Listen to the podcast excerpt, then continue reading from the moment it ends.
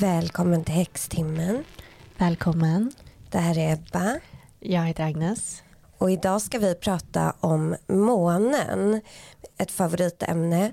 Men idag blir det ens astrologiska måne och det som vi kallar för födelsemåne. Ja, precis. Vilken måne är man född med och vad betyder månen i horoskopet? Vad står den för? Men innan det, hur, hur har du det i retrograd och allting? Den är ju i full bloom. Ja, gud, det har faktiskt... Um, jag har isolerat mig i Enskede faktiskt. Jaha, varför då? Eller? Nej, men, um, min, min sambos uh, kompis är bortrest och han bor i Enskede ihop mm -hmm. sin familj. Och de har en katt.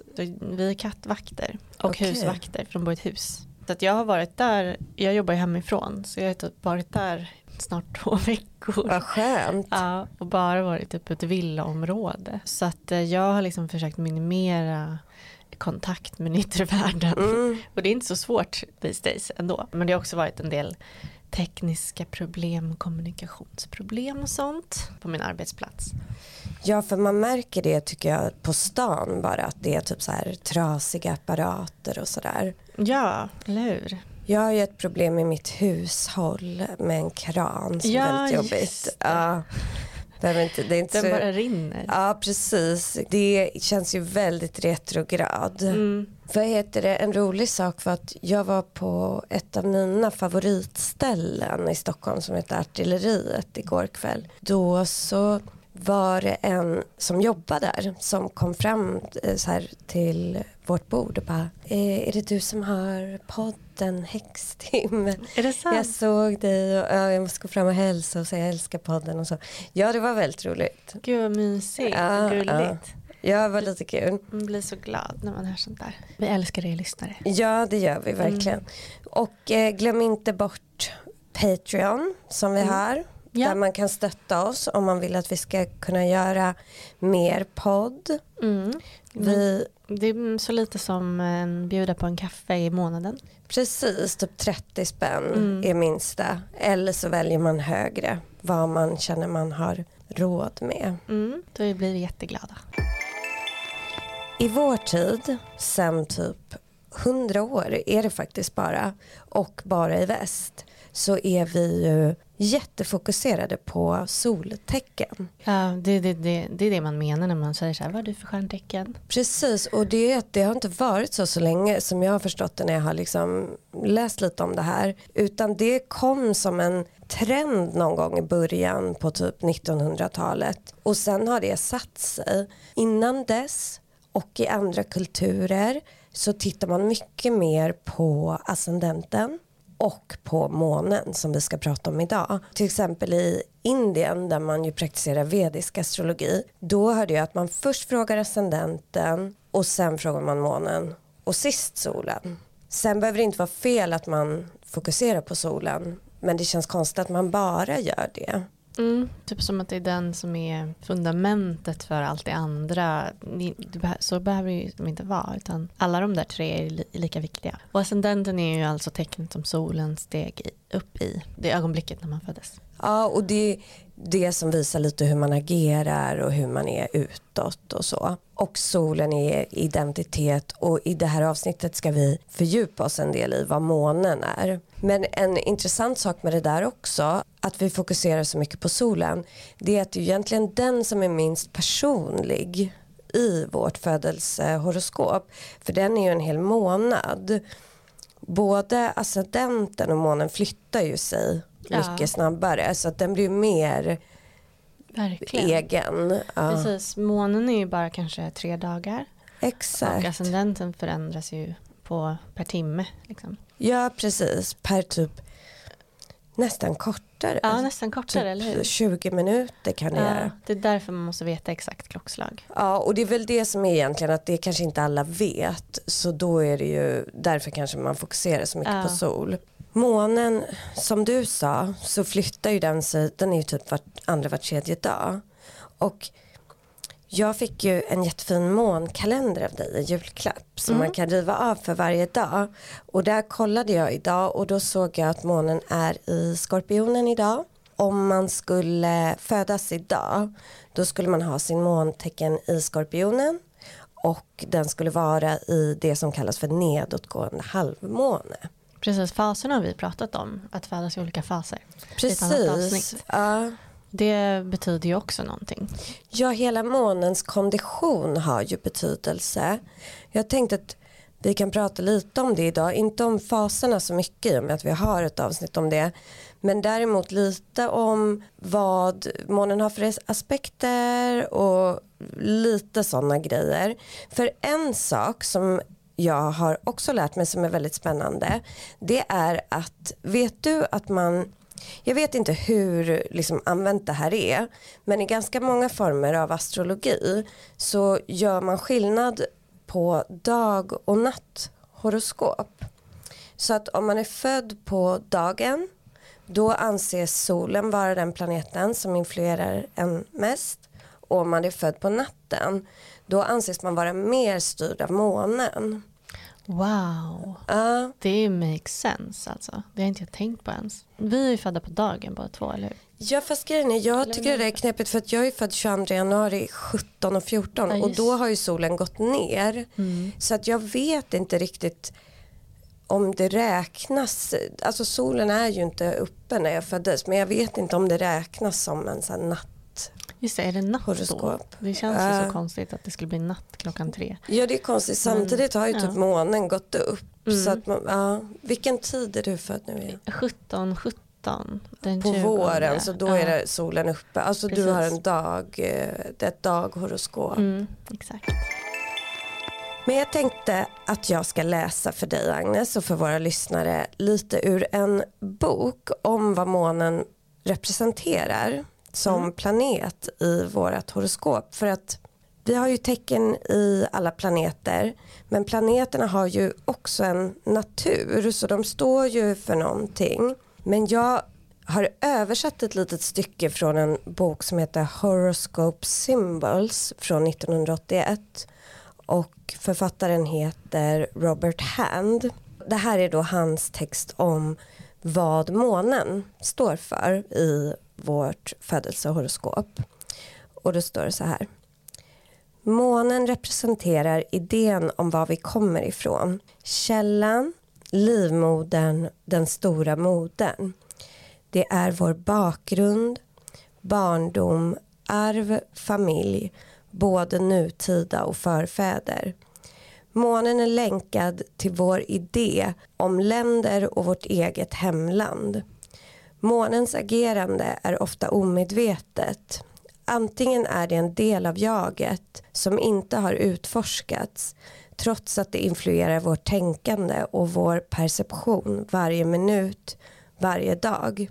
Eller så relaterar månen till erfarenheter som ägde rum väldigt tidigt i våra liv, även på fosterstadiet och som därför inte är medvetna. Månen är det omedvetna antaganden som vi har om livet från början. Attityder som vi ärvt av våra föräldrar utan att vi förstår det, nedärvda mentala mönster som instinkt och viktiga psykologiska mönster som härstammar från spädbarnsupplevelser, både positiva och negativa. Månen är också den primära indikationen för känslorna. Ja, fint. Det där förklarar ju väldigt bra. Eller hur? Det är nästan som att solen är, om solen är vår identitet så är månen vår själ. Ja, Liksom. Vårt hjärta, hur vi känner. Precis, och kanske vårt, typ ganska stor del av vårt undermedvetna som ju påverkar hur vi agerar fast vi kanske inte vet om att det gör det lika mycket. Ja, och det där var fint också att det går liksom, alltså till fosterstadiet, alltså att det går tillbaka till ens förfäder eller mormödrar eller någonting sånt. Det har inte jag tänkt på innan. Ja, och det där, för, för många anser också att månen representerar familjen som vi föds in i. Det tecknet och månens kondition eller vad man ska säga i vårt födelsehoroskop representerar vår familj, vår släkt och vissa anser att det representerar just våran själ. Men sen en rolig sak är att enligt judisk astrologi så är det som man nu har som måntecken är det tecken som man var i sitt senaste liv i solen. Mhm. Och det tycker jag känns lite så här, ja kanske. För det är liksom det man har med sig. Ja, verkligen. Och så nu då har man något annat som man håller på med. Mm. Om man inte är samma då i måne och sol. Och då är det inte så konstigt att man påverkas av det där, liksom av de sakerna som ett sånt tecken påverkas av väldigt känslomässigt då. Exakt. Om man haft, eh, har varit upp i det i sitt tidigare liv. Och det är lite kul att tänka på, "Ha, då vad gör det här? Men och då, för i allmänt vedertaget i astrologi är ju att södra noden visar ens tidigare liv. Men jag tänker att det behöver inte vara en motsättning till det här. För att södra noden visar ju inte så här, det här tecknet var du i ditt för, förra liv. Utan det menar ju de här egenskaperna som finns i det här tecknet har du haft i många liv eller hållit på med i många liv. Men man behöver inte ha varit det tecknet för det. Nej, precis. Precis som att det motsatstecknet som man strävar mot då istället ska man inte bli. Man ska inte förvandla Nej. sig själv till vädur. Man ska kanske bara titta på de eh, egenskaperna som ingår i vädur och tänka så här, men jag kanske behöver lite mer fire i mitt liv. Ja, men sen var det faktiskt en rolig sak som en lyssnare skrev till mig på min tarotgare Instagram. Att hennes mamma alltid har sagt att man har det måntecknet som äldre släktingar har som soltecken. Och det stämmer ju lite in på det här på något sätt om man tänker att man kommer från någon slags själssläkt. Och då var det så lustigt för då började jag såklart kolla på det här. Jag är ju oxmåne. Min farmor är, var oxe i solen och i månen faktiskt. Min farmor var oxe i typ alla tecken. Och min bror han har vädursmåne och både min mormor och morfar var vädur. Och sen så kollade jag då för att min brorson, han är oxmåne som jag. Och min pappa som ju är hans farfar är soloxe. Oj, Så wow. lite lustigt. Ja, eh, alltså sådär. Sen har jag inte kommit så mycket längre. Man får ju kolla, det är svårt att veta vad så här, ens typ gammel farmor, mamma och pappa vet ju inte ens vilka datum. Alltså ibland kanske man kan lyckas googla fram en släkting. Ja, Eh, Om det finns några så här digitaliserade arkiv någonstans. Men annars så kan det vara lite svårt att hitta. Ja det är svårt, jag frågar faktiskt, min faster visste när, alltså min pappas mormor var född, hon hette Ebba och hon var faktiskt vädur också och både min pappa och min brorsa, jo det var det jag tänkte på för både min pappa och min brorsa har vädursmåne och, min pappas mormor var vädur. Så det, går, det har ju gått oavbrutet faktiskt i våra led sådär. Men sen får man ju titta mer. Men Jag kollar bara lite snabbt. Jag såg att min mormor var i skorpion och min mamma har ju månen i skorpion. aha okej. Det kanske, de, de, de kommer inte alls jättebra överens. Nej, nej. Men det är, det är en svår placering. Men för det där är ju lustigt också för, för du har ju solen i oxen och jag har ju månen i oxen. Och jag hörde om Sigmund Freud och Carl Gustav Jung som liksom grundade psykologi och drömarbete och så här. De har ju haft väldigt stor inverkan på astrologi också. Och de hade så här, Freud var 15 grader solen i oxen och Jung hade 16 grader i oxen månen. Och det är en ganska typisk när man kollar på relationer där man kan se att två personer har väldigt stort utbyte av varandra. För att när en har de mån, månen som den andra har i solen då speglar man varandra på något sätt. Men ibland kan det ju, vi ska ju prata lite om skorpionen som måntecken. Mm, ja, vi kommer till det. Ja, Och just ja, man kan ju kolla, det är ganska lätt att kolla upp eh, vad man har för tecken i månen och alla man känner framåt och bakåt i tiden. Då kan man eh, googla moonface, men eller så går man bara in på bindestreck sik.com så kan man i stort sett fylla i vilket datum som helst så kan man gå in och se vad månen stod de dagarna helt enkelt. ja det är ju Så där kan man kolla sin mormor och sin framtida barn eller något. Precis, bara, bara man har ett datum. Mm. Sen om man vill vara lite mer avancerad, kanske när man tittar på sin egen måne, då kan man ju ta fram ett födelsehoroskop. Och då får man ju googla birth chart. Ja. Och så skriver man i sina uppgifter. För att det man vill gärna se för att se på födelsemånen, för det är ju inte bara tecknet som avgör hur månen mår eller så. Man vill ju se tecken, man vill se vilket hus månen befinner sig i, för där ser man vart det påverkar mest. Och så månfasen kan man kolla också. Och så vill man ju se aspekter. En aspekt är alltså relationen mellan två planeter. Och den kan vara positiv eller negativ.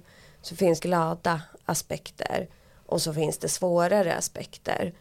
Och om man har väldigt många svåra aspekter med månen då har man en del saker att jobba med. Ja, folk tror ju att det här med astrologi är så enkelt va? Det är bara Mm. så här, vilket stjärntecken har du? Och sen är det klart.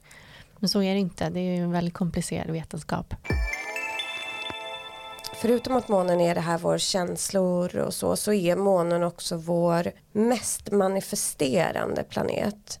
För man tänker att månen är ju nära oss och månen rör sig snabbare än alla andra planeter.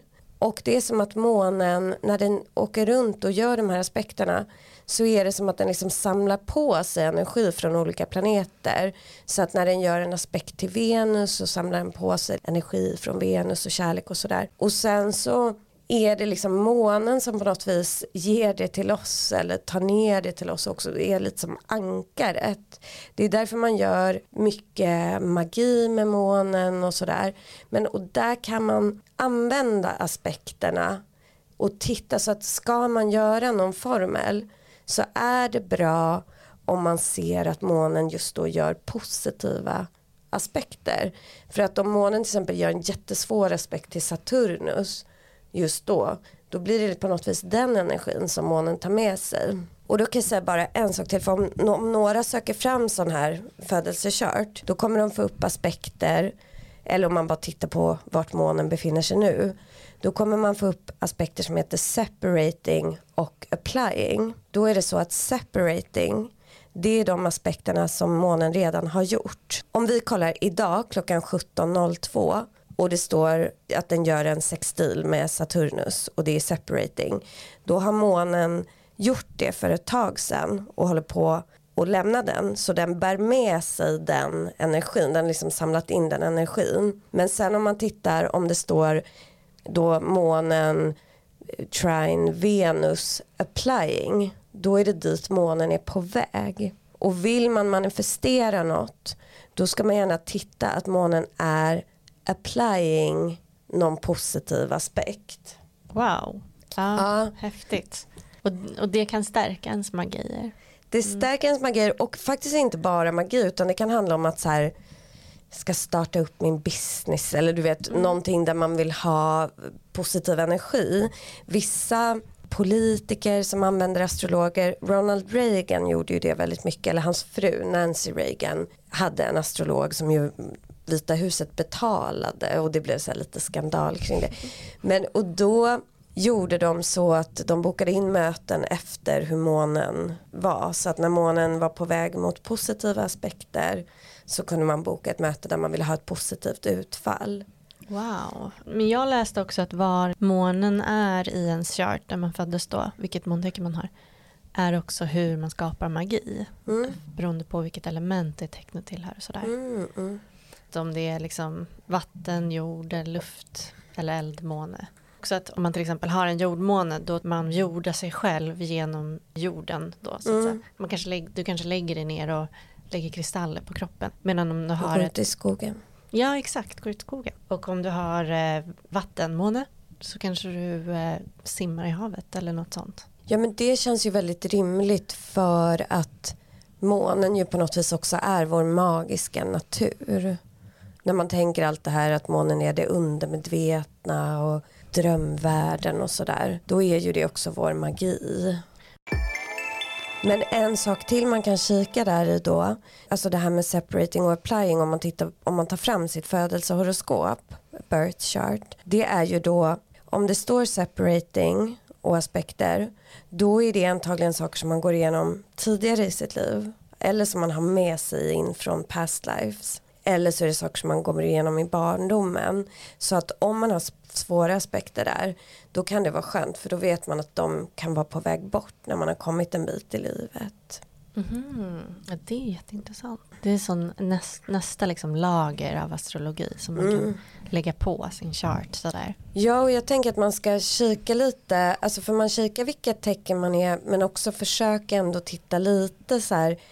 Det man kan tänka på med aspekter det är ju att square som är en fyrkant och opposition det är lite svårare aspekter som skapar lite stress och sådär. Behöver inte alltid vara negativt men det skapar en, en stress. Trine, det här kommer ju stå på engelska så vi säger på engelska. Alltså mm. när folk söker för det finns inga svenska sådana där där man tar fram sin födelsehoroskop. Trine, sextile, det är positiva som gör ett flöde och, och sen så är conjunction, det är ju när två planeter typ sitter ihop. Det kan vara positivt, eller det är ofta kanske mer positivt. Men det är som att planeterna bildar en energi. Om du har Venus och månen i en conjunction då blir det som en superplanet typ tillsammans. Mm, då står de väldigt nära varandra. Ja, och de bildar en väldigt stark energi mm. och det kan ju vara bra men det beror ju helt på. Det kan också bero på vilka planeter som är inblandade och sådär. Ja, det är ett skådespel som pågår på himlavalvet. Verkligen. och det där är så häftigt, just apropå det där som du sa med Reagan och att de bokade möten efter månen och sånt. Det är så intressant just med slumpen kopplat till det här. För nu sitter man ju direkt och tänker och bara, ah, jag ska planera in allting så att allt är så här. Så att det inte är någonting negativt som pågår. Men till exempel då födseln till exempel, den är ju så slumpartad när man, vilken tid man föddes. Det är så här, vilken kraft ja. är det som ens bestämmer det? Man ens finns i och för sig det. Men, ja. mm det är så häftigt att tänka sig att det här är liksom ingenting man ska försöka styra egentligen. Nej exakt och jag fick faktiskt, eller vi fick, det var till häxtimmen, fick vi ett meddelande från en kvinna som hade fått ett barn som var beräknat till den 22 januari som faktiskt är min födelsedag. Det var lite ja. lustigt. Ja, jag fyllde precis år. Vi glömde prata om det. Ja men det var inte så himla spännande. men, men hon, eh, den var planerad till 22 januari och skulle då bli vattuman. Och så hade barnet kommit typ två veckor tidigare och blev stenbock och det lät på den här kvinnan som hon inte var jättenöjd med det här datumet. För då skrev hon så här, det känns som, för jag vet inte om, de hade, om hon skrev att de hade gjort något akut kejsarsnitt, alltså något sånt där. Och då skrev hon så här, har jag berövat min dotter det egentliga födelsedatumet som hon skulle ha haft. Och jag svarade till henne men jag tänker att så, så är det ju inte för att det var ju meningen att hon skulle komma mm. ut med akut kejsarsnitt. Så det var ju antagligen aldrig meningen att hon skulle födas den 22 januari. Nej precis. Det är själva födelsen som är eh, grejen, ja, inte själva dagen. Man får, inte, man får inte tänka i fel ordning. Nej precis, det blir ju som det blir och det är mm. det som är meningen. Precis, jag kan, jag kan tänka mig om man har gått runt och har tänkt bespetsa sig på att få en vattuman. ja. Så blir det en stenbock och man bara, ja. liksom, det, där är så, det där är så speciellt. Men att det, det, det ligger nog nära till hands att försöka styra vilken mm. måne någon ska få eller något sånt där. Men att ja. det, det är naturens krafter som man absolut inte ska försöka. Nej och det kan man inte säga. För det tänker jag nu att så här, typ rika människor i USA säkert bara jag vill ha kejsarsnitt när eh, månen står i det här typ. Men det känns ju faktiskt helt fel för att mm. det är ju meningen när det är. Precis, när mm, man är redo att komma till jorden så är det då det sker.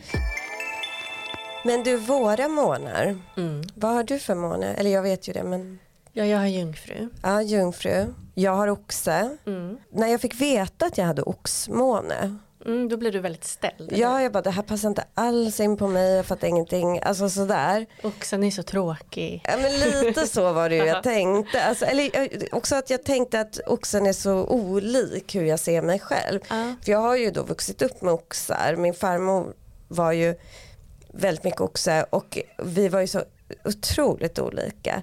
Men sen så när jag har nu utforskat just månen som planet och oxen som måntecken då har jag blivit så här oj det finns absolut saker där.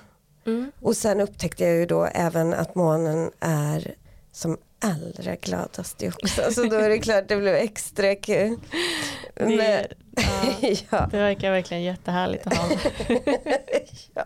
Men där är ju faktiskt för att jag ska säga att vi kommer gå in på hur månen i oxen funkar och prata om alla tecken.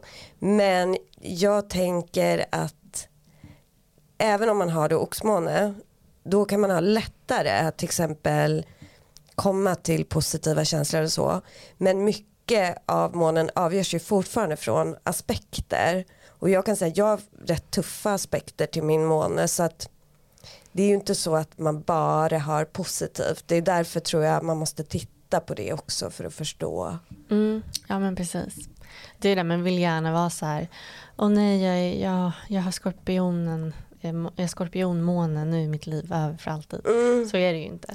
Nej, och det är ju så viktigt och det Mm. måste vi ju verkligen understryka för alla också att man får inte känna att så här, nej allt är förstört för att min måne är ett tecken som inte den trivs i så bra.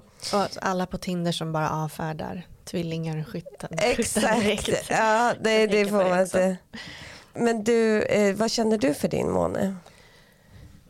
Um, alltså, jag... Det är ju lite sådär att man, man känner till egenskaperna hos stjärntecknarna. Mm. Så tänker man ju liksom, aha, jag som en jungfru. Men det är ju inte riktigt så utan Precis. de är på ett annat sätt när de är i månen jämfört med när de är i solen. Men när jag började, när jag läste lite om månen i jungfrun så kände jag igen mig Mm. väldigt mycket. Så att eh, jag tror att det, jag är ganska mycket min, min lilla måne där.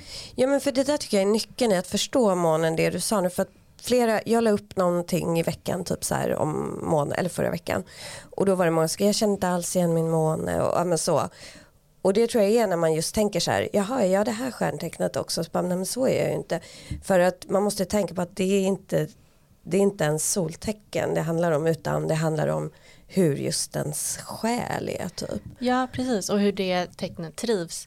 Lite så här vad man behöver. Ja, exakt. Vad, hur, för det var en sak jag, jag lyssnade på en amerikansk podd som heter Astrology Podcast.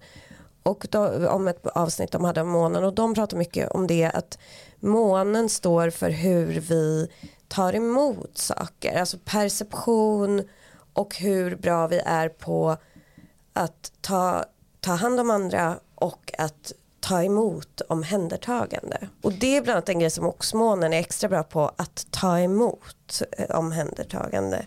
Och jungfrumånen läste jag är väldigt bra på att ta hand om. Det är en så här medfödd grej som du har. Mm, mm. Precis. Och man kan också tänka så här, ja men ett enkelt exempel skulle också kunna vara månen i, i tvillingen. Kommunikationens tecken. Mm. Man har det, kanske man behöver komplimanger. Men man känner väldigt mycket genom språk och genom tankar och sådär. Medan oxen kanske behöver, vill ha en, en gåva. Ja exakt. Ja. En fysisk manifestation. Det är på, på vilket sätt man mår bra som man kan avläsa var man har månen någonstans. Och typ hur man pratar till sig själv också. För det läste jag om jungfrun till exempel.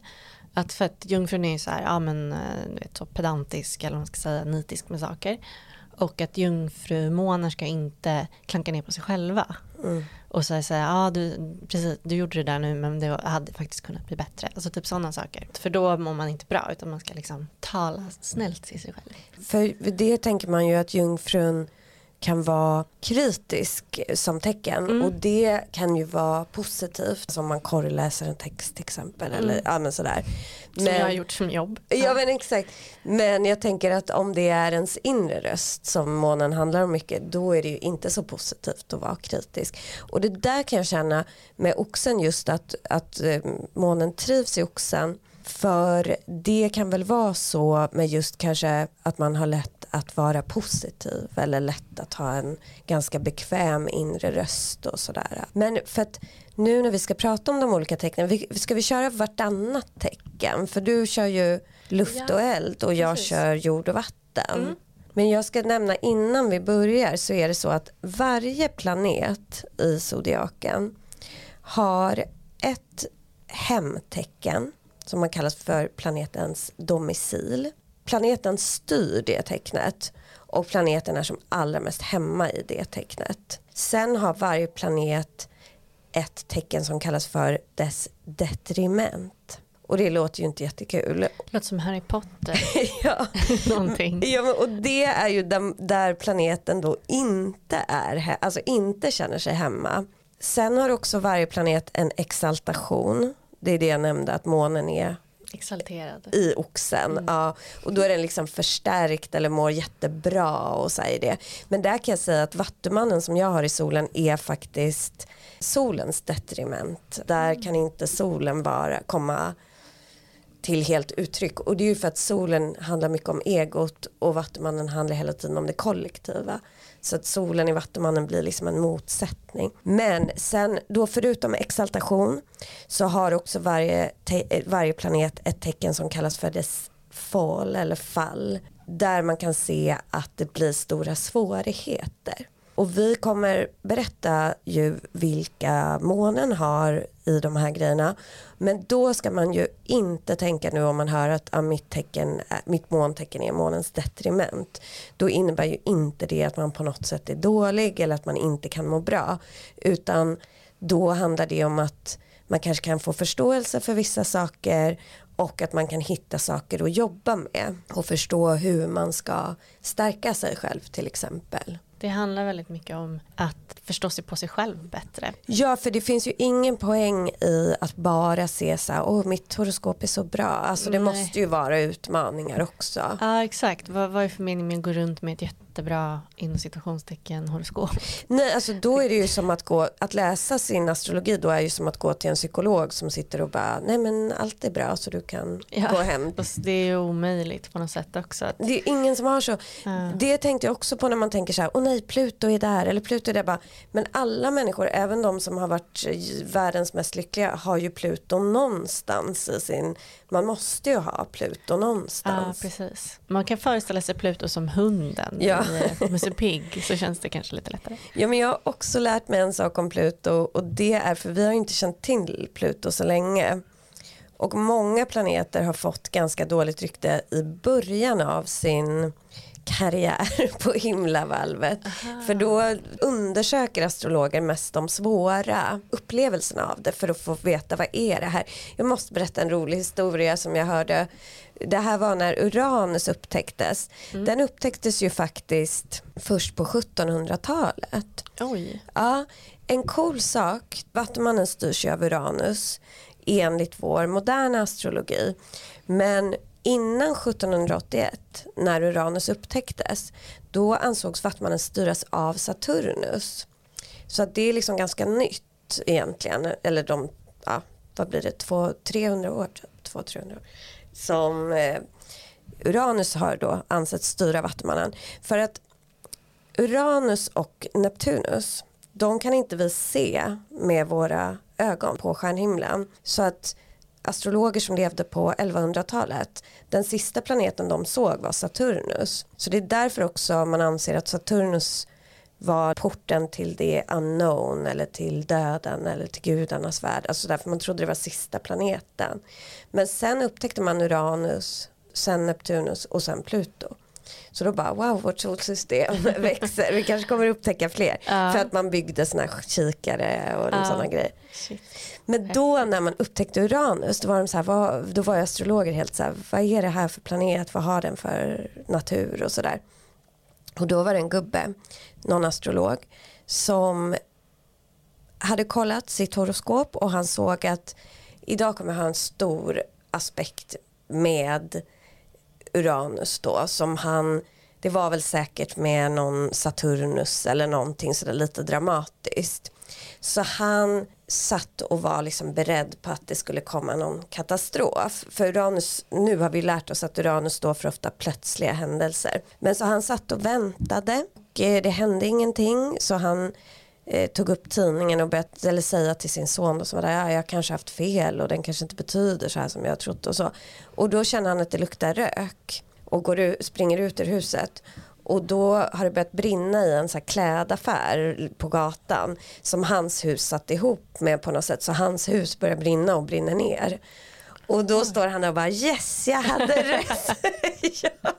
Och sen var de så efter var inte det här hemskt? Han bara nej nej det, jag fick egentligen bevisat vad planeten betydde. Ja, så det blir mycket sådana grejer i början. Och så det kan också vara med Pluto.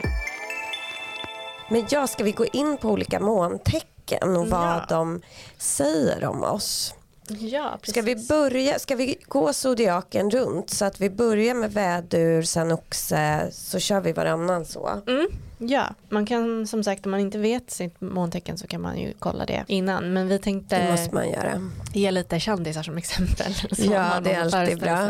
Eller så kan man föreställa sig sin kompis eller någonting. Mm. Det är ganska kul också. Väduren är ju då eld och alla eldmånar är väldigt impulsiva.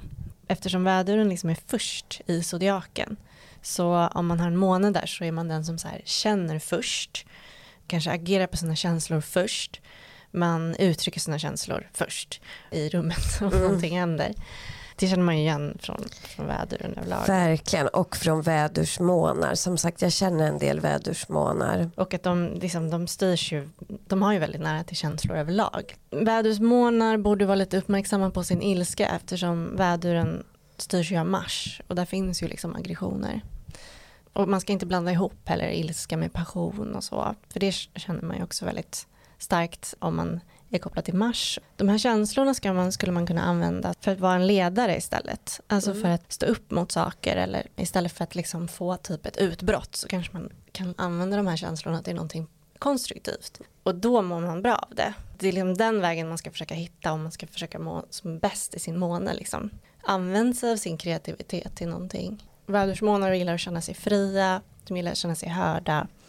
De är väldigt bra på att initiera saker och använder sina starka inre känslor till att skapa någonting konstruktivt. Ja, men det var jättebra. En en lite taskig sak om vädersmåne det är, för jag lyssnar på en podcast som heter Allegedly Astrology och de går igenom inte bara mordfall och så utan saker som händer. Typ så här, nu har Kim Kardashian gift sig, vi kollar på bla bla bla och så här gamla fall.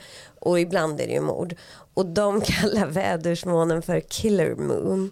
För de tycker att det är så många, det är väl just de de har pratat om men som har vädersmåne. Men man kan ju tänka sig lite det för, just för att det är den här väldiga Mm, intensiteten.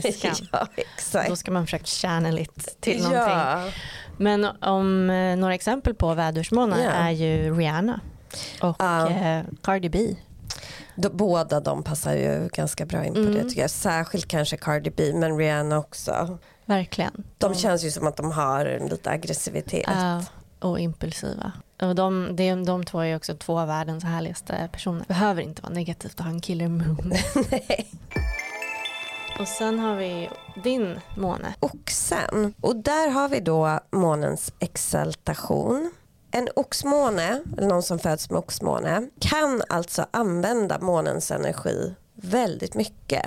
Och det medför en sak som jag tror inte så många tänker på. För vi nämnde ju att månen är den mest manifesterande planeten i zodiaken. Och då har man en naturlig grej som gör att man faktiskt kan dra till sig positiva saker när man behöver det. Så att alla oxmånar där ute gör månritualer, tänk på det ni behöver när det behöver det. För att många oxmånar är så att de drar till sig saker som de vill ha eller behöver. Men sen som personlighet eller det här hur månen spelar ut sig i oxen som ju är ett jordtecken så har oxmånar sannolikt ett medfött behov av trygghet och av en viss bekvämlighet. Och sen så är det också det här med att månen är upphöjd i oxen. Det gör att de här egenskaperna som egentligen hänger ihop med månen som så här omhändertagande, mottagande av känslor eller känsloutbyten blir lättast att uttrycka i det här tecknet. Men när tecknet beskrivs i astrologi av astrologer när man läser sådär då beskrivs det ofta vill ha bekvämlighet, fint hem eller vill ha så här skönt och bekvämt runt om sig. Kan använda sina sinnen mycket, fysisk beröring, dofter, god mat, sådana där saker. Oxen är ju ett fast tecken och oxmånar kan vara ta tid på sig att till exempel utveckla känslor eller utveckla så här, trygghet i en relation. Men de behöver väldigt mycket trygghet och de behöver stabilitet. Och när de väl har bestämt sig för någonting så är det så det är. Känner du igen dig mycket i din oxymona? Eller något speciellt som du bara, jaha, det är där det kommer ifrån? Mm, tycker att jag har ganska balanserade känslor.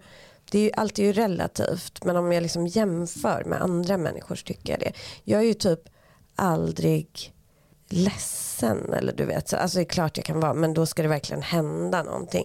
För många går ju runt och är det typ hela tiden. Jag är ofta bekväm och så tycker jag, alltså jag är ju väldigt bekväm att vara hemma och liksom, jag är ju inte alls intresserad av så här heminredning eller sådana grejer som det ofta står att oxmånen ska vara. Men det är där jag tänker att man får titta lite, man får tänka ett steg längre. Hur tar det här sig uttryck i mig? Precis, för då är det ju lite sådär Uppenbarligen så mår du bra även utan heminredningsintresset. Mm. Men vissa andra kanske mår, mår bra just av att uh, pyssla med heminredning. Alltså det det ja, och det kan för sig jag göra också. Och jo, en sak till som är med oxmånen som jag kan känna igen. Det är att man trivs bäst på liksom platser som känns hemma. Och så är det ju för mig att jag jag, alltså jag tycker det är kul sådär att resa till en ny plats men jag trivs ju bäst på så här landstället eller liksom hus, alltså platser som jag känner till. Och jag är nog ganska så här, starkt förankrad i, um, i jorden på vissa sätt, mm. alltså i min bakgrund. Jo men jag kan absolut se saker i. Och sen, men sen är det ju det här att jag har ju rätt tuffa aspekter kring min måne och det är ju saker jag har jobbat med kanske framförallt då när jag var yngre. Ja, du känns inte som en sån heller som det så här kliar i kroppen på att du bara, Nej, jag måste härifrån och se någonting nytt typ, utan snarare du är ganska chill. Ja, verkligen, och det är nog i oxmånen, att man är, tar det lugnt och vill vara där man är. Typ. Och, och det känns inte som att du är den som blir irriterad om någon är försenad. Nej. Nej, jag blir väldigt sällan irriterad. Sen kan jag ju bli irriterad men det krävs ju rätt mycket. Liksom. Det är skönt för mig. ja, ja. Nej, men jag tror att, att jag är jag tror att jag är ovanligt positiv. Det blir lite så konstigt att säga men jag tror det när jag liksom hör eller ser på andra och sådär. Och det tänker jag kanske kommer från månen faktiskt. Ja, det låter som en härlig aspekt. Kändisarna med oxen. Ja. Mick Jagger. Ja. har också har månen i oxen. Mm. Jim Morrison och eh, Childish Gambino. Mm-hmm. De, de där två första var ju riktiga sådana här rockrävar. Verkligen rockgubbar. Florence Nightingale. Det är trevligt. Mm, hon känns ju lite så här som en... Elton John. Ja, det mm. kan jag också tänka mig. Cameron Diaz. Bob Dylan. Och ja. även eh, prins Charles av England. Jaha. ja, han kan man, han Hans kan mamma är ju också Queen ja. Elizabeth i solen. Så det kanske är så där han ärvt hennes. Ja, men typ. det är kul det där, alltså det är ja. konstigt. Ja. Det är därför hon liksom fortfarande är drottning, för att hon, är, för, för att hon är oxe. Ja, det är ju samma med Mick Jagger kan man ju se där. Mm. Han har ju hållit på hur länge som helst. Ja, gud ja. Om vi går vidare till nästa tecken så är det tvillingen. Mm. Och om man har månen i tvillingen så är man en väldigt nyfiken person. Man är väldigt kommunikativ, man är nyfiken på andra människor. Och det är så man mår bra, det är så man utvecklas i kommunikation med andra. Tvillingmånar tar väldigt allvarligt på ord också. De kan mm. liksom beröra mycket djupare än hos andra. Så man ska liksom vara lite försiktig vad man säger till tvillingmånen. Man kanske gärna ska ge dem komplimanger ofta. Mm, sådär. Mm en tvillingmåne kanske borde skriva dagbok för att se sina tankar framför sig i skrift. Mm. Just så här, kommunicera med sig själv. Att alltid ha liksom en öppen kommunikationsled till sitt inre. Man kan säga tvillingmånar är sådana sökare på, på ett sätt, ställer stora frågor och vill ha stora svar tillbaka gärna. Uh, uh. Mycket mer så än soltvilling. Det, där känns det som att de kan nöja sig med att skrapa lite på ytan i olika ämnen. Men om man har den i månen så går det mer på djupet. Det blir ju luftmåne. För jag tänkte på det där du sa att, att man använder magi eller sådär med, eller, eller helar sig själv med sitt element. För en sak som jag verkligen kan göra om jag mår dåligt är ju just att gå i skogen. Jag kan till och med så krama träd. På mig. Det är ju verkligen jordelementet. Så det där kan jag verkligen se i oxmånen också. Mm. Jag behöver jorden för att förankra mig på något sätt. Ja, precis. Och då behöver tvillingen behöver då kommunikation med andra, alltså utbyte. Gud vad jobbigt, djupt förlåt men. Men vet du en, en, en väldigt Fast jag har klassisk... terapi, förlåt. Ja, ja, det är ju bra för dem. För vet du Mm. vad, en klassisk eh, tvillingmåne, Ja. Sigmund Freud. Jaha. Mm, han hade det. Ja, för det är intressant. Han är ju Även Andy oxe. Warhol. Ja, För Freud, ja precis, det sa jag kanske innan. Mm. För han är ju också i solen. precis. Och tvilling, ja, det är ju spännande. För jag tycker det är intressant för de forskade ju så mycket på drömmar, Freud. Det är ju spännande hur det blev ett så stort intresse. Det undermedvetna. Ja, precis. Tvilling och oxe där. Ja förlåt, vad sa du mer för? Andy Warhol sa jag bara. Och Ah, eh, ja. även Kylie Minogue. Mhm, mm. Men ehm, ja, om man tänker Freud, då kanske det är så, det är så tvillingmånar är. Men just att det är mycket tankar uppe i huvudet och, och kommunikation och sådär. Ja, mm. men för nästa måntecken är ju kräftan och det är ju då månens domicil eller hemtecken. Månen styr kräftans tecken. Har man då sin måne i kräftan då är man ju väldigt kontakt med månen. Och man kan säga att man föds med ett behov av att nästan fostra andra, stödja och skydda andra. Kräftan är ju vattentecken och månen är ju väldigt kopplad till vatten. Man säger att månen påverkar vattnet i vår kropp och vattnet i haven och sådär. Kräftmånar är ofta väldigt inne i den känslomässiga, psykologiska och spirituella dimensionen av livet. De har ofta en stark empati och de har ofta en stark intuitiv förmåga att se vad andra människor behöver. Och i den här kräftmånen så ligger någonting att de vill så här, ta hand om andra. En kräftmåne är antagligen, blir antagligen mamma, kanske jobbar.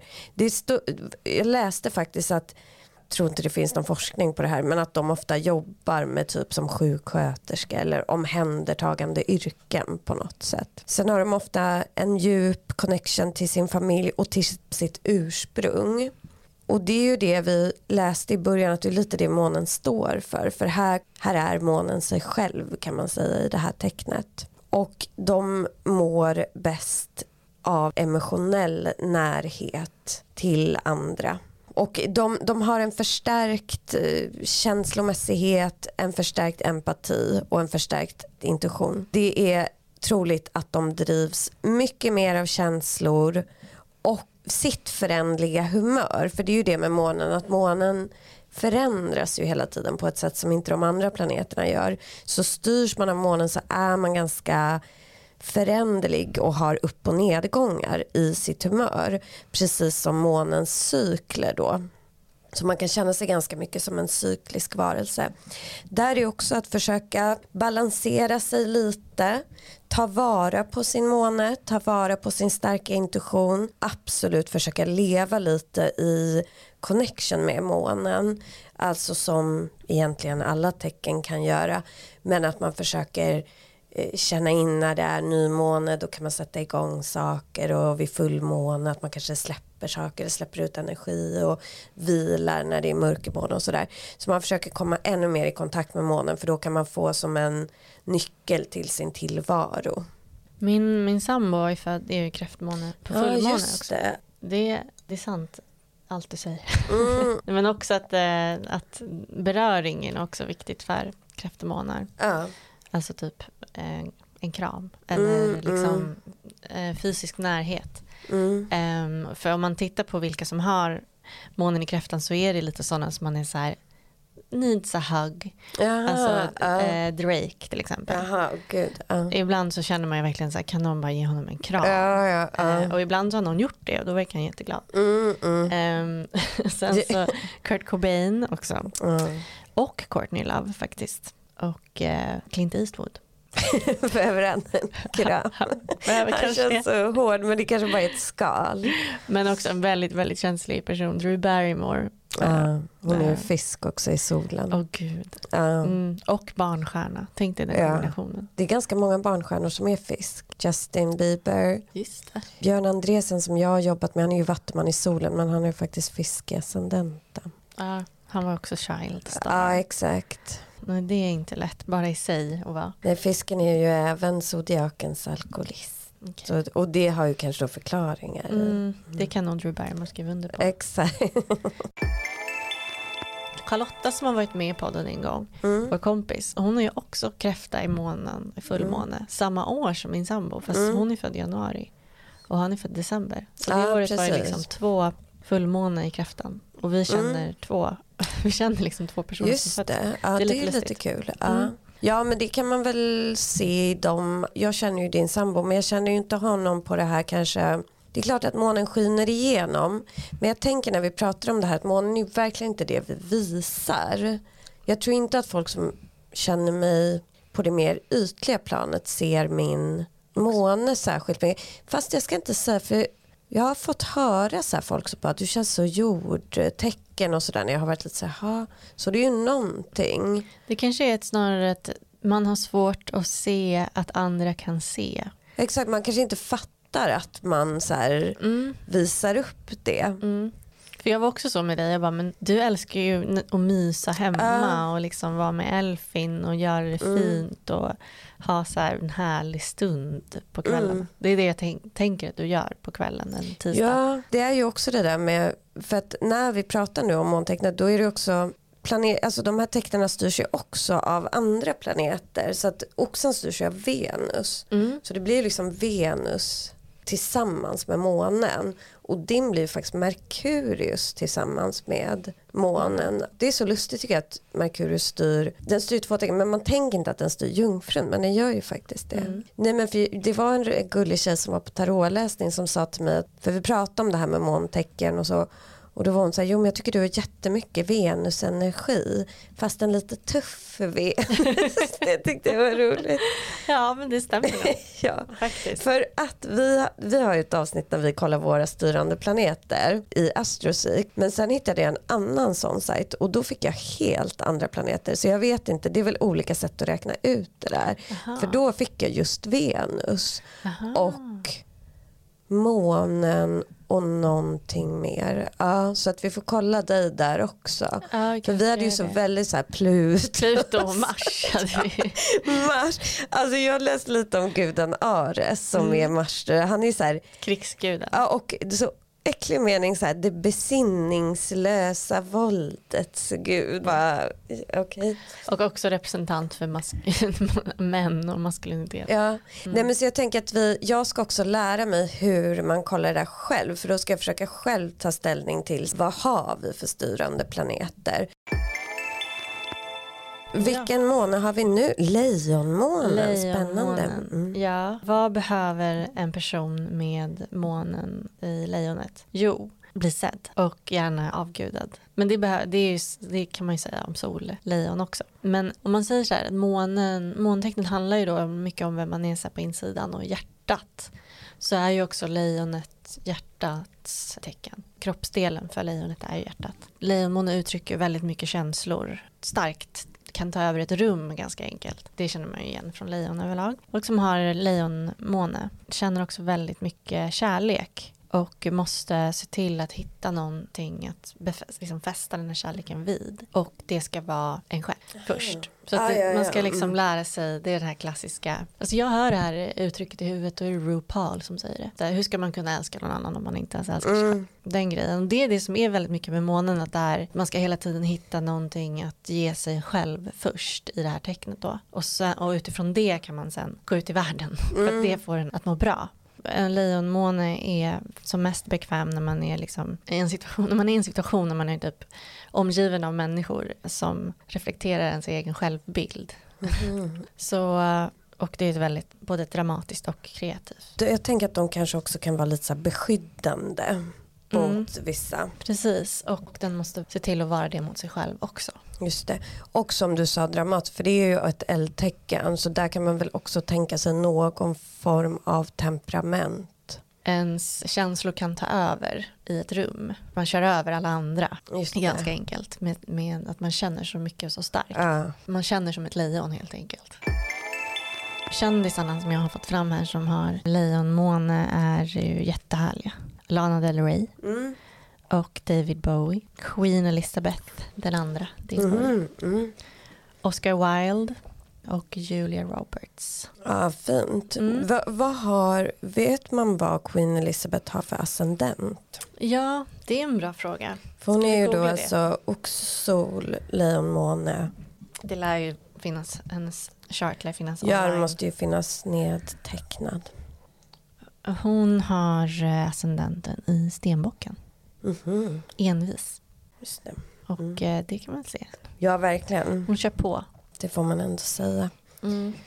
Ja, men och sen kommer vi in på jungfrun som är din måne då. Jungfrumånen har med sig en naturlig nyfikenhet och vill gärna lära sig om saker, veta mycket, lära sig om saker, lite den här research-ådran. Det här tänker jag måste vara från Merkurius för att Merkurius ändå då är jungfruns styrande planet. Sen är jungfrumånar lite serviceorienterade och ganska organiserade, ganska analytiska. De har ofta, alltså de har som medfött ett gott uppförande liksom. Att man är så här artig, men är ju inte så stökiga generellt. Sen kan ju det så ta sig uttryck på olika sätt.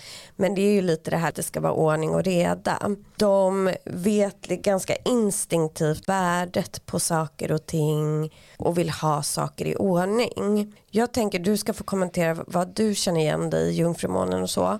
Men jag tänker att det känns som att det här kan vara en trygg måne. Att eh, månen är ganska känns, Alltså jungfrumånen kan vara lite känsliga. Det enda jag kan se som skulle kunna bli ett problem det är ju att månen är ju så himla oanalytisk. Och då man vill ordna och fixa, alltså så att det blir som en schism där om du förstår i planetens natur liksom. Ja, just det. just för man tänker hur månen agerar i kräftan att den är bara så här intuition och flummar runt och sådär så vill jungfrun liksom ha fakta och veta och lite så. Och då kanske att det blir lite så här eh, man kan jobba på det att kanske vara lite mer så här i- flödet mm. go with the flow Mm. Ja, men precis. Jag tror att det, det som stod ut mest för mig med den var väl det här med att man så här är självkritisk just hela tiden. Man vänder den här pedantiska grejen inåt liksom, mot sig själv.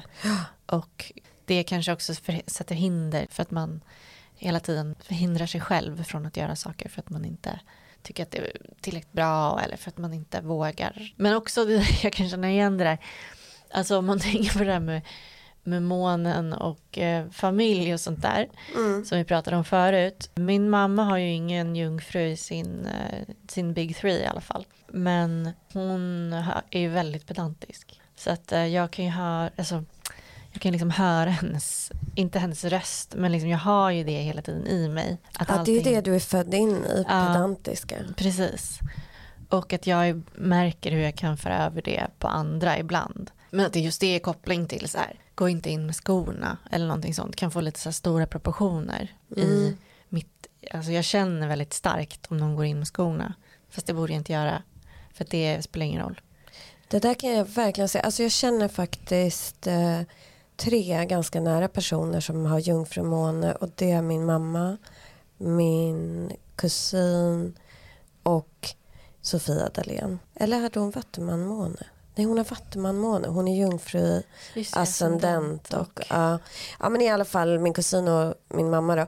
Min mamma kan se som jungfrumåne för hon är väldigt noga med sådär saker och städning och att saker ska stå på rätt plats och det är ju mysigt också. Hon är också väldigt serviceinriktad, alltså vill ordna åt folk och sådär och det blir ju mysigt ofta. Men jag tänker att man ibland kan känna sådär men slappna av bara. Mm. Då som oxmåne kanske man tänker bara lägg dig i soffan och slappna av. Precis, det blir en konflikt där kanske också med min oxe i solen. Ja, Ehm, men, men också den vill ju göra det mysigt så då kan det ju ta sig uttryck så istället. ja, ja precis. Men att jag kan liksom också stå så här eh, om det finns en dimmer så kan jag hålla på med den ganska länge tills det är perfekt mysljus. Mm.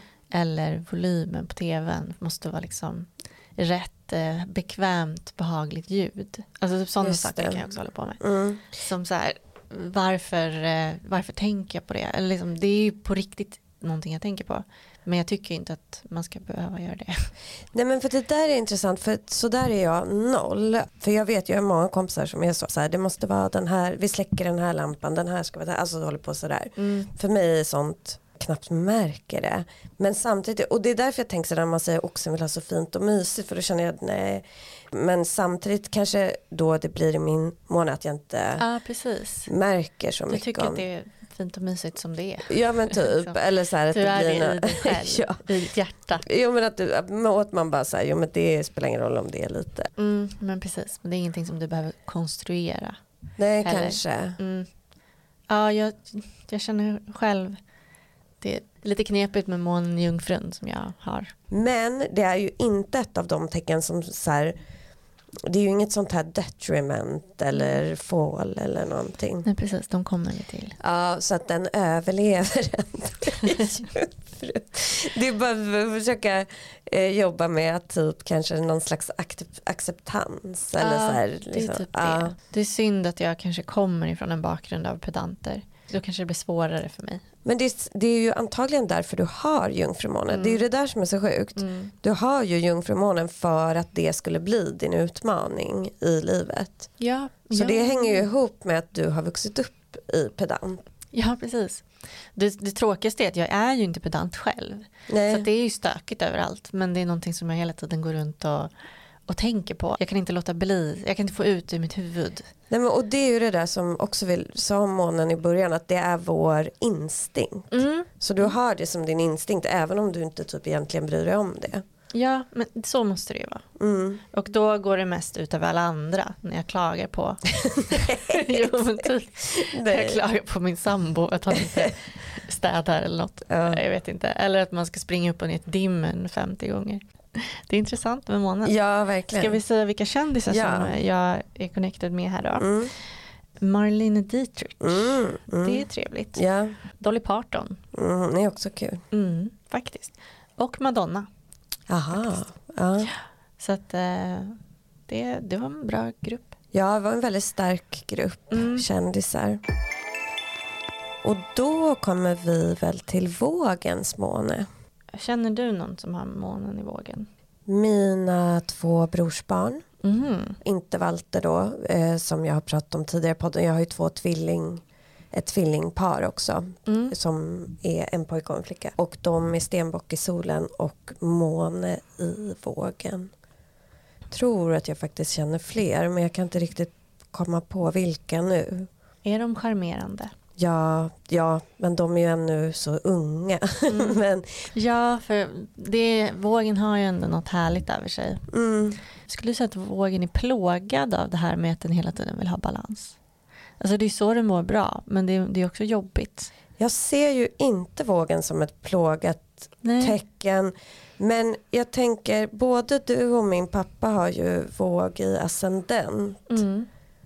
Kanske man kan se vissa plågsidor.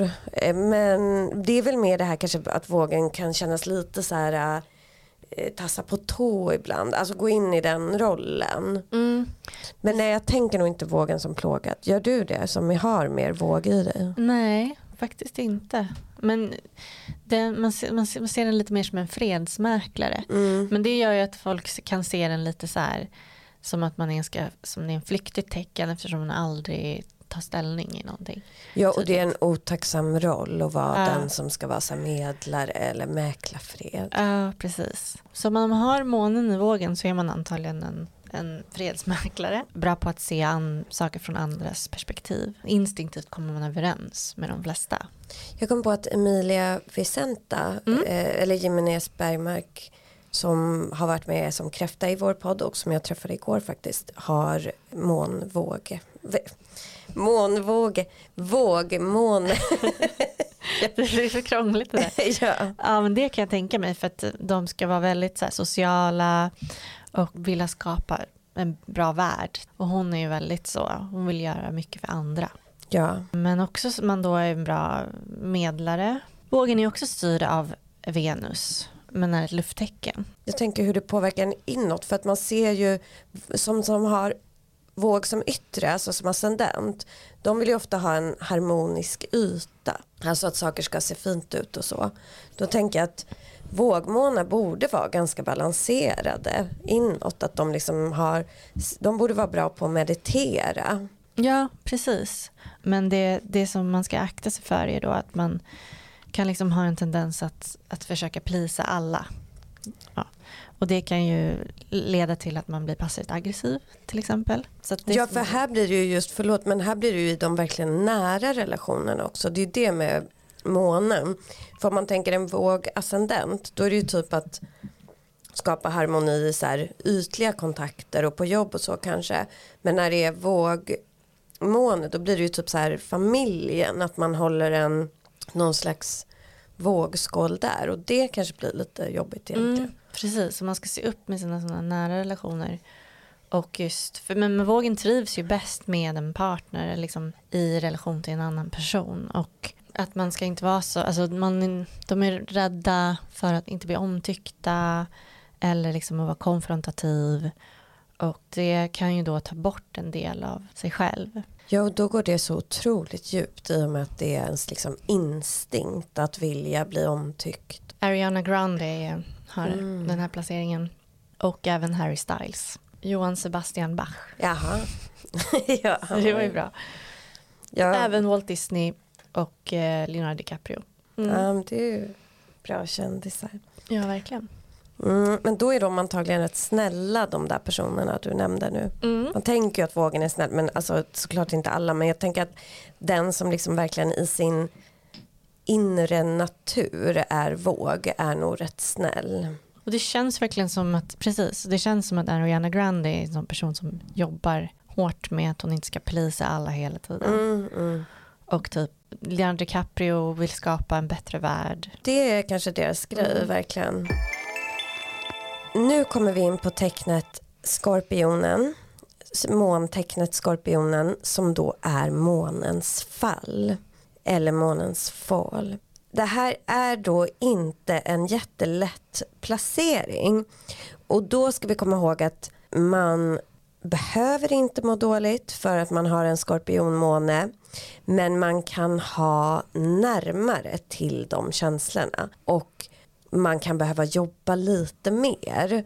Skorpionen symboliserar ju djupa och intensiva känslor. Och här kan man då se till skillnad från stenbocken som är månens detriment där känslorna inte riktigt får ta plats så kan man se det som att månen liksom blir för intensiv här och nästan förgör sig själv. Och ofta kan personer som har en skorpionmåne de kan, man kan uppfatta dem som att de försöker dölja någonting och de kan ha den känslan att de har ett stormigt inre som de inte vågar visa för andra. Och då tyvärr så stormar ju ofta ännu mer om man inte ens vågar öppna på locket till det här. De är väldigt intensiva inåt alltså så att det, inte, det behöver man inte alltid märka utåt för det här är ju måntecknet.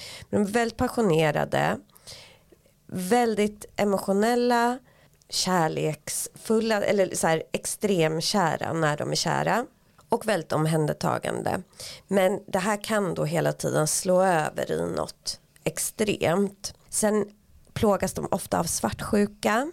De kan vara väldigt misstänksamma och vill hela tiden kanske hålla koll på vad andra gör eller det finns ett drag i den här månen av att hela tiden tro, att, alltså lite paranoia, att tro att det pågår något bakom ens rygg eller att ens partner är otrogen eller sådana här grejer. De kan också ofta ha en bild av att saker ska bli perfekt och då när det inte blir det så alltså, så blir det problematiskt för dem. De är väldigt bestämda och det kan ju vara en bra sak. De är väldigt målinriktade. Kan också bli att man fäster sig för hårt vid någonting. Om man till, för man tänker då att det här är ju det känslomässiga så det kanske inte handlar om jag ska göra bra ifrån mig på jobbet utan det kanske handlar om att jag vill ha den här partnern sådär. Och då kan de gå på för hårt eller inte nöja sig eller liksom bli för så. Men sen är de kraftfulla på olika sätt. Så att de är auktoritära i det inre. Också väldigt hemlighetsfulla, kan vara svåra att lära känna, svåra att de har svårt att börja lita på folk.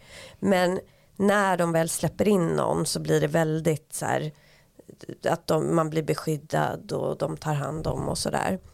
Och sen är de väldigt moody, precis som månkräftan. De följer också de här cyklerna, går upp och ner i humöret.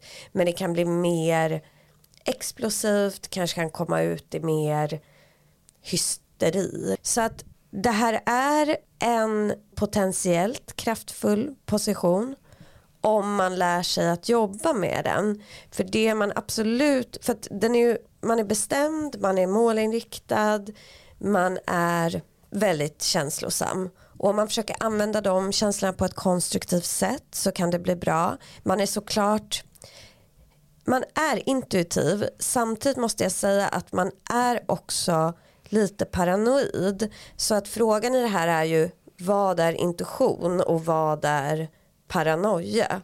Alltså om man tycker sig så här, jag ser att den här personen vill mig illa. Är det så eller är det bara något man får för sig? Så att jag tror det man behöver jobba med om man har en skorpionmåne det är humörsvängningar och försöka och då, det är inte säkert att det här märks ens utåt. Det här kanske är något som man bara gör mot sig själv, alltså att man har väldigt intensiva känslor och liksom skadar sig själv på det sättet. Och då behöver man ju jobba med det liksom i terapi eller öppna upp det här. Och sen måste de nog försöka att så här, spänna av lite, se saker i ett större perspektiv. Typ folk är inte ute efter dig, folk är inte, ja. Så att det är inte säkert att man känner så här för att man har en skorpionmåne. Man kanske har lärt sig att hantera de här känslorna. Men om man känner igen det tänker jag att man behöver kanske jobba lite med det helt enkelt. Och för det som sker här är att månens skuggsidor förstärks. Och det är ju det här svartsjuka, extrem emotionella och liksom misstänksamma. Jag satt och tänkte på tre stycken Som du känner.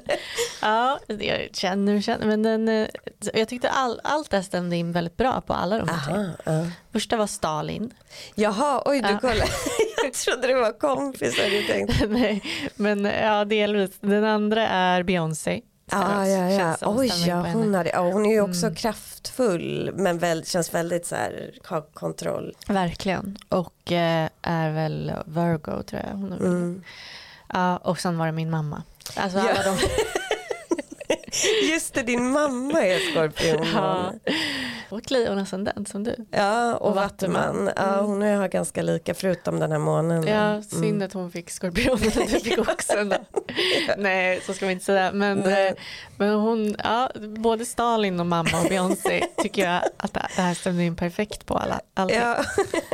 Så att, eh, det, det var en väldigt bra beskrivning. Ja, ja. ja, men det är lite spännande för jag tycker det blir spännande just man ser bara okej vad händer med månen här? Den bara den spinner loss och då går det för långt. Mm. För egentligen är den här beskrivningen ganska lik kräftan, alltså kräftmånen. Men i kräftmånen så blir det på ett mjukare sätt. Här blir det mm, mörkare. Ja. ja. ja. Rysk, jag rysk faktiskt... diktatornivå. ja. Men en av mina bästa vänner har skorpionmåne. Jag skulle inte säga att allt stämmer in på henne men jag kan se saker, absolut. Och sen har vi den härliga skytten. Ja. Man ska kalla det för party girl moon. det, det här är eldtecknet och liksom fest, festprissen i zodiaken. Men skytten är ju faktiskt också en, eh, den söker ju sanningen. Mm. Sanningssökare. Om man tänker så här, ja men den skjuter iväg sin pil liksom eh, rakt iväg i jakt på sanningen. Den vill gärna resa och upptäcka nytt och liksom lära sig filosofi och sånt där. Ehm, men om man då har allt det här i sitt hjärta, om man har den i månen då, då mår man ju bra att träffa nya människor och se nya platser och det är det som får en att må bra, att något händer. Man ska liksom inte stanna hemma framför tvn för mycket. De är också väldigt uppspelta personer men kan då ha en tendens att gå upp i eh, saker liksom i stundens hetta. Så det kanske man ska se upp med, att man kanske signar upp sig på saker som de sen är så här varför gjorde jag det där? Mm, det kan, jag, och, lite, och kan de också vara lite otåliga? Ja, ja men precis. Otåliga verkligen. Vill att det ska hända någonting nu. nu. Ja, och det är liksom det hela deras grund. De är typ i själen lite äventyrare. Ja men precis.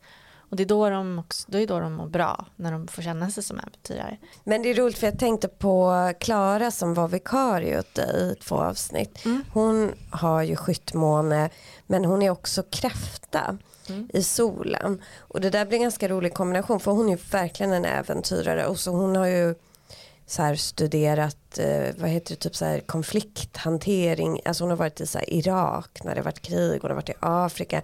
Nu bor hon i Schweiz. Alltså hon verkligen reser. Men hon har samtidigt det här att hon är så himla hem hemkär. Mm. Men då är hon inte att hon är hemkär att hon måste vara i Sverige. Men i varje ställe hon kommer ska hon liksom göra en jättefin lägenhet inreda, ha växter. Oj. Alltså, mm. hon har liksom helt olika syn. För mig är så här hemma nära min familj och nära mina vänner och mm. alltså där på platser jag känner. känner till, ja, ja för henne är det just själva boendet mm. på något sätt. Att det känns som ett riktigt hem, liksom. inte ja. som ett temporärt hem. Ja. Även om det kanske är det. Ja, eftersom hon har det här behovet att hela tiden röra på sig. Mm. Ja, det, måste vara, det är lite slitning men hon verkar ha hittat rätt sätt att liksom göra det på. Men eh, med stenbocken då? Stenbocken. Eller vänta, vi hade några, några kändisar. Ja, kändisar på skytten. Ja, då har vi Mozart. Aha. Ja. Mm. Adele. Hon är ju oxe i solen. Och eh, Picasso. Einstein. Oj vilka genier. Oprah Winfrey. Vincent van Gogh. Ja det var Charles Dickens. Ja, det Jaha, var, det, det var, var verkligen så här historiska stjärnor. Ja, nu kanske det är skytten, månen man ska pricka in om man har barn Exakt om man vill ha en legend. ja, Stenbocken. Mm. Där har vi då ett till sånt här lite svårare månplacering. För stenbocken är då det som kallas för månens detriment. Och det är ju då motsatsen till månens hem som är kräftan. Här känner sig månen inte alls hemma. Så då blir det ju liksom ett helt annat uttryck än i skorpionen där månen kanske känner sig hemma men beter sig helt extremt. I stenbocken så blir månen obekväm och den blir, får inte utlopp för sina känslor.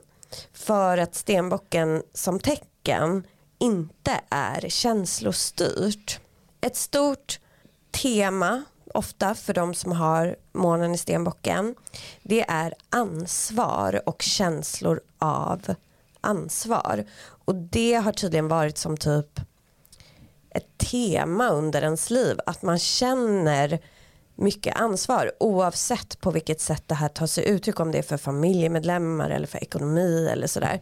Och många som har stenbocksmåne har fått kliva in i en ganska ansvarsfull roll tidigt i livet. Och det här kan jag faktiskt säga för jag känner två personer som ja, jag känner säkert fler men två som jag vet har stenbocksmåne. Eh, jag tror båda de skulle skriva under på det här. Alltså att det har hänt saker i unga år som har gjort att de har fått eh, ta ansvar.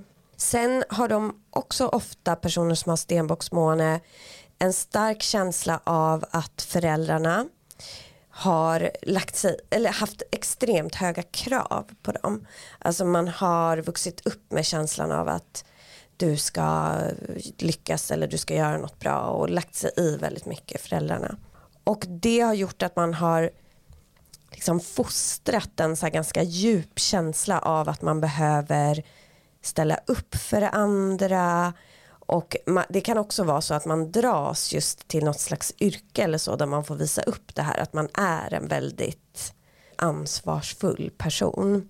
Man är antagligen ganska bra på att just ta hand om folk på praktiska sätt. Dock inte alltid känslomässigt. Men en, en person som har en stenboxmåne ses ofta som så här den vuxna eller den kapabla, den som fixar saker, lite sådär. en person som kan hitta så realistiska lösningar och sådär på problem. Att månen då är i detriment det innebär ju att enkla och spontana emotionella connections och så inte får så stort utrymme i det här tecknet. De är ofta så här väldigt självmedvetna i sin emotionella approach till andra. Man kan verka väldigt reserverad och det kan ta väldigt lång tid att gå in i något, en närhet till personer överlag. Man kan känna kanske känslan av att man inte vill släppa in folk för att man vet att det för med sig ett så stort ansvar. Man kan också ha svårt att tillåta sig själv att känna sina känslor. Man kanske tränger undan dem, försöker se på dem på ett mer så här, praktiskt sätt eller så här, försöker lösa saker på praktiska sätt när det man egentligen behöver är att få utlopp för sina känslor. Så att de som har stenbocksmånar de behöver ju fokusera på att våga öppna upp sig lite våga tillåta sig själva att känna känslor våga vara lite mjuka helt enkelt och ge sig själva större utrymme. Så inte vara så hårda mot sig själv, inte sträva efter att saker måste vara så ansvarsfullt eller perfekt och sådär utan låta sig själva bara släppa loss känslomässigt, våga bli förälskad eller våga bli sårad sådär. Där handlar det om att jobba med att öppna upp känslorna helt enkelt och att skapa en trygghet för sig själv och skapa ett utrymme för sig själv. För det som kan, jag säger inte att alla är så, man kan redan ha jobbat igenom det här, man kanske har jättepositiva aspekter runt sin måne som gör det enklare för en att ta sig förbi de här grejerna. Men det är ju att man kan bli lite negativ eller liksom, inte negativ men pessimistisk. Man kan ha en pessimistisk natur. Men så att där jobba med att öppna känslorna, jobba med kanske connecta lite med månens flöde för att komma in mer i det här. Att se att man har en stor emotionell natur som behöver få ta plats. Fint, jag, jag tänkte på de som hittat som har den här placeringen. Det är mm. ju Amy Winehouse. Aha, mm. Mm. Freddie Mercury Oj. och eh, Frank Ocean. Jaha. Men Frank Ocean känns ju som att han jobbar med mm, det här väldigt mycket. Precis, det är det jag tänker. Och i ja. början av hans eh, karriär så var han, höll han ju tillbaka mycket om sig själv och sen så gick han ju ut och liksom berättade att han träffar män och sådär. Ja. På ett väldigt fint sätt. Så det är som att han har liksom släppt ut det där och liksom jobbar med mm. månens energi. Ja men det är ju jättebra. Fint. Mm. Och jag tänker en positiv grej om man ska se Alltså om man då jobbar lite med den här månen och känner att man mår bra. För det är ju det som är det viktiga att man själv ska må bra. Men då är det ju, det finns ju positiva grejer för man känns ansvarsfull, man är pålitlig. Man är också inte den här som ställer sig och skriker eller håller på. Och det är också skönt. Mm. Och uppenbarligen så gör man något av världshistoriens bästa musik. Ja, eller hur? Ja. ja. En annan som också har den här placeringen är Beethoven faktiskt. Oj, ja. Mm. Han var ju väldigt, men det tycker jag faktiskt man kan lite kanske ana i, uh. bara i musiken. Ja, men faktiskt. Leder till mycket bra konst. Mm. Ja, det är liksom lite sträng energi som kanske just när den känslomässiga får komma ut. Kanske är så också, den kanske kan komma ut på ett väldigt kreativt sätt. Mm. För att man också är lite, alltså vissa har ju svårt att så här, få till kreativa grejer för att de är för flummiga. Om man är stenbock och släpper fram sina känslor, alltså stenbocksmåne, då kanske det blir ofta jättebra. Mm, för man ja. klarar liksom att balansera det här. Men verkligen, det är så, så sant. Men ja, och sen kan vi gå vidare till Vattumannen. Ja. Vattuman-måne. Mm. Aquarius Moon. The Rebel Heart of the Zodiac. Det är mm. väl ändå Vattumannen. Mm. Den vill ju liksom, då man är excentrisk och vill göra saker annorlunda. Vara individuell och har väldigt mycket innovativa idéer. Vad är, liksom, är det som är nytt? Vad är det som aldrig har gjorts förut? Och gärna liksom leder kollektivet. Mm. Som vi pratade om. Så att om man då är så i sitt hjärta och sina känslor. Så till exempel kanske man eh, en vattumåne kämpar med att man tror att man ska behöver komma på nya sätt att göra saker. Bara för att det är det man ska göra. Mm. När det finns kanske enkla sätt att göra saker på som redan någon har gjort. Ja, ja. Så att man gör det liksom för sakens skull. Mm. Bara för att man liksom vill känna den här känslan av att man är annorlunda eller att man kan göra på sitt sätt. Men då liksom försvårar man för sig själv Mm. och eh, alla som har vattuman någonstans är annorlunda. Liksom. Mm, mm. Det är själva, Ja, man behöver, behöver inte ens försöka. nej. Ja, Det det är faktiskt intressant hur Vattumannen tar sig uttryck i månen Mm. just. Tänker du något mer kring det? Ja, men jag bara tänker för då blir det ju verkligen på det här inre planet. Mm. Kanske inte lika så här i ens handlingar. Eller det blir ju det också men mer hur man så här att ens emotionella natur är vattuman. Ja det beror såklart på ens övriga placeringar men jag tänker att det blir lite knepigt. Jag är, lite, det, jag är faktiskt lite nyfiken på det här, för jag tror jag träffat faktiskt, ja det är två eller tre killar jag träffat under förra året när jag dejtade som hade vattuman-måne. För man reagerar ju på det om någon har måne som en själv har i sol. Mm. Mm, och då tror jag nog kanske inte att jag har sett den faktiskt. Alltså det kanske man gör. Men jag har inte tänkt dem alls vattumaniga. Men jag har ju inte heller lärt känna dem på djupet. Nej. Så då är det intressant om det kommer fram liksom i så här, typ hur de, för att månen handlar, det har inte vi sagt men månen handlar också om hur vi äter, alltså hur vi tar emot och man tar ju in och tar emot föda. Jag kan tänka mig att en vattuman, jag vet inte, alltså vattuman har ju också rätt starkt temperament, en solvattuman. Men man tänker ju lite att det kanske är lite, lite så avskalat känslomässigt, det tecknet. Ja. Alltså det är inte, i månen alltså, så känns det ju inte som den som behöver så här massa trygghet och... Exakt, eller hur? Alltså ens en eh, vattuman-måne är ju Arthur Conan Doyle som skrev Sherlock Holmes. Mm. Det måste ju vara den figuren som gjort saker mest på sitt eget sätt av de flesta romanfigurer. Verkligen. Och behövde ingen kärlek. Nej. Och liksom my way or the highway. Och det funkade ju alltid för Sherlock. Eller ja, Ja men också självaste Arthur Conan Doyle Ja. var ju rätt speciell själv. Fast det här, jag, jag säger inte att han har fel men han var ju jätte, trodde jättemycket på älvor.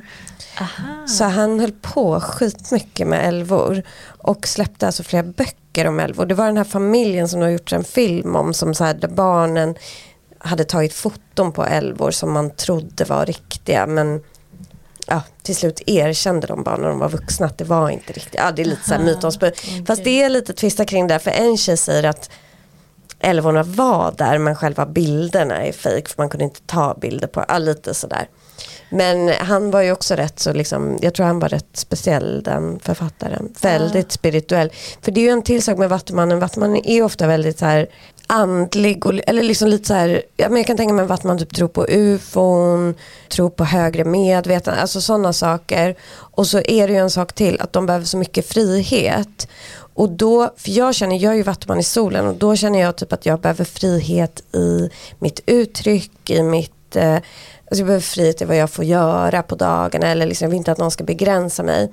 Men jag tror inte att jag är så himla frihetssökande i en nära relation.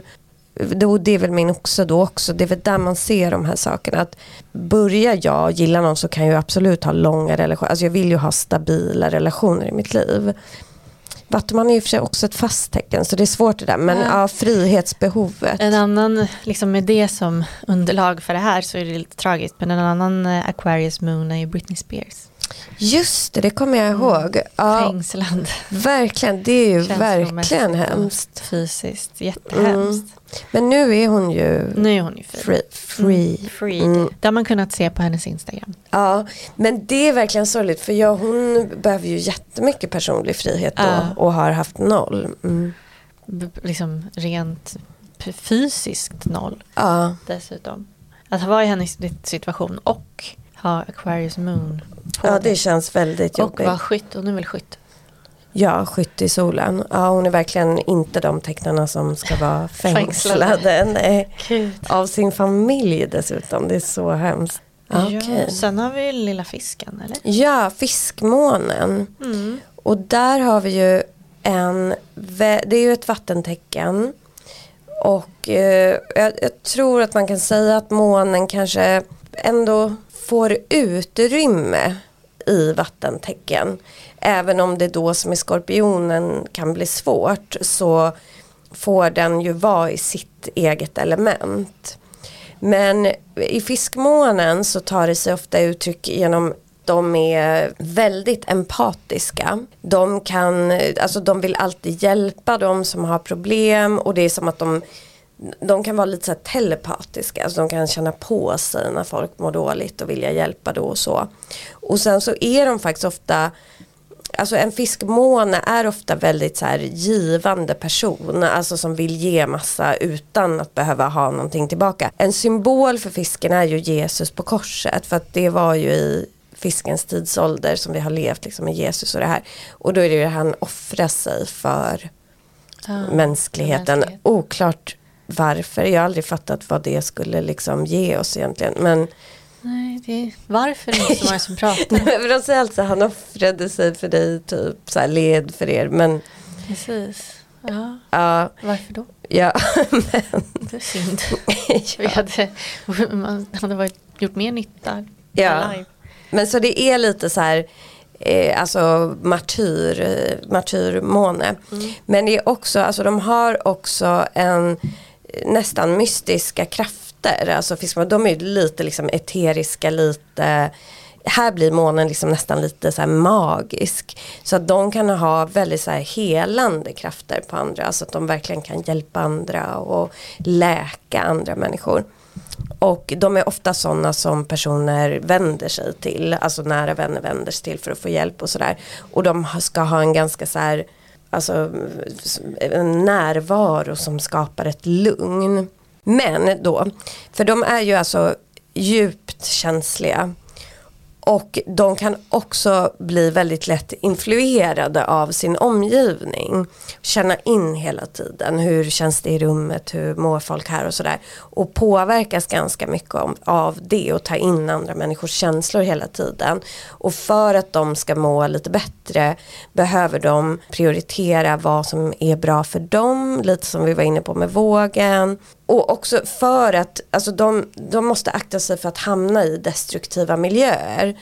För att det som får dem att må bra är att vara på platser med människor som de får positiv energi av. För de behöver det här utbytet. Så att man tänker sig en fisk i en, en fiskmåne i en destruktiv relation är kanske det, det värsta som kan hända exempel på två fiskmånar. Michael Jackson och Oj. Kanye West. Aha, gud. Ja. Det stämmer ju väldigt väl in på de två. Verkligen. Men för sen är de ju, ja och Kanye West har ju verkligen omfamnat sin andlighet nu. Han har ju mm. så kyrka och... Exakt, ja. han har blivit supertroende. Ja. Och han behöver också omge sig med folk som ger honom energi. Ja.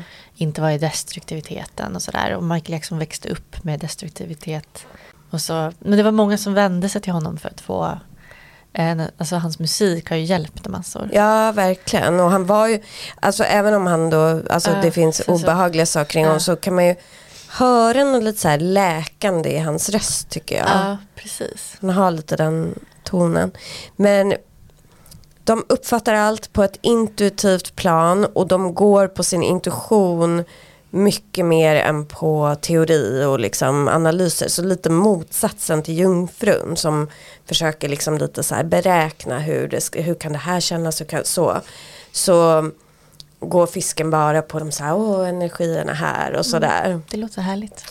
ja, du får jobba lite mot fisken.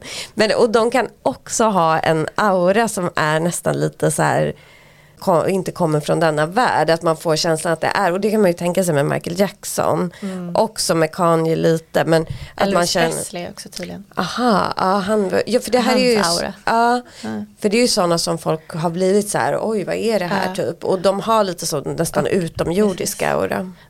Martin Luther King också. Ah, Okej, okay, uh. Och Leonardo da Vinci och Michelangelo, båda de två. Mm -hmm. det är många stora mansnamn. Ja det är det verkligen. Men jag tänk, för att det, det är också att om de har, om de får mycket inspiration och mår bra säkert annars också eftersom de här har varit framgångsrika. Men då är de ofta extremt begåvade inom just eh, konst eller artisteri eller spirituella saker. Så att, ja. Ja men så det var ju alla måntecken, har vi gått igenom alla? Då får man helt enkelt, om man inte gjort det än, kolla upp sin måne. Jag kom på, jag kollade lite så här olika länder kan man ju kolla deras astrologi. Ja. Vet du vad Sverige är för tecken? Tvilling va? Ja, Ja. är inte det lite lustigt? Jo, det är lite lustigt. För Sverige känns ju så här, Inte kommunikativa. nej alltså alla tänker ju att Sverige är lite så här Ja för sig vänder kappan efter vinden lite men jag tänker att Sverige typ kunde vara våg kanske. Ja. Och lite svalare, lite mer så här, ja lite diplomatisk så. Mm. Men ja, tvilling. Och eh, USA, gissa vad USA är då? Ja, det vet jag inte. Kräfta faktiskt. Aha. Oj då, Mm, känsligt. ja, måste Land. bara kolla vad Ryssland är. Ja, hur går, hur går USA och Ryssland ihop? ja. Det känns ju inte som att det ska vara något. Ryssland är våg. Mm. Fast med ascendent skorpion. Då är, för våg känns som ju inte som. Nej, verkligen inte. Men skorpionascendenten kan man ju se ganska tydligt. Deras dominanta planeter är Saturnus, solen och Pluto. Jag kollade faktiskt våran podd också, vad den har för tecken. Just det. Ska jag säga? Ja. Big three. Den har Vattuman i solen 14 februari. Den har faktiskt lejonascendent som Mhm. jag. Så att det har ju två av mina tecken. Sen har den fiskmåne. Jaha, vad Mm. mysigt. Så det var ju det här sista vi gick Det var igenom. det jag behövde mer av. Ja exakt, en Att bara flow. go ja, with go the with the flow. flow. Exakt. Det är det vi har gjort Mm. ändå. Ja verkligen. ända hit. Ja ja och vi har verkligen tagit det på känsla. Ja, verkligen. Mm. Ja men härligt, hör av er om eh, era tankar om månen. Och som sagt det är inte Astrologi är inte till för att man ska känna sig dömd eller känna sig olycklig med sina tecken. Och som sagt jag har detriment i solen. Det är ju bara till för att man ska, om man känner att, om man är skorpionmåne och känner att men jag är så stabil, då kan man ju tänka att ja, men då kanske det är något som inte påverkar mig på grund av andra saker. Men om man känner igen sig så kan man få förklaringar till det och lite nycklar till hur man ska jobba med det. Ja, hur man ska se på sig själv och hur man, vad man kan sträva ifrån och emot och så. Ja, mm. Det är som ett, arketyperna blir som ett verktyg och liksom förstå varandra och sig själv och världen. precis. Mm. Ja men så tack så mycket för idag. Ja, tack så jättemycket. Det var mysigt. Ja det var mysigt. Ha det så bra. Ha det så Vi hörs fint. igen. Hej.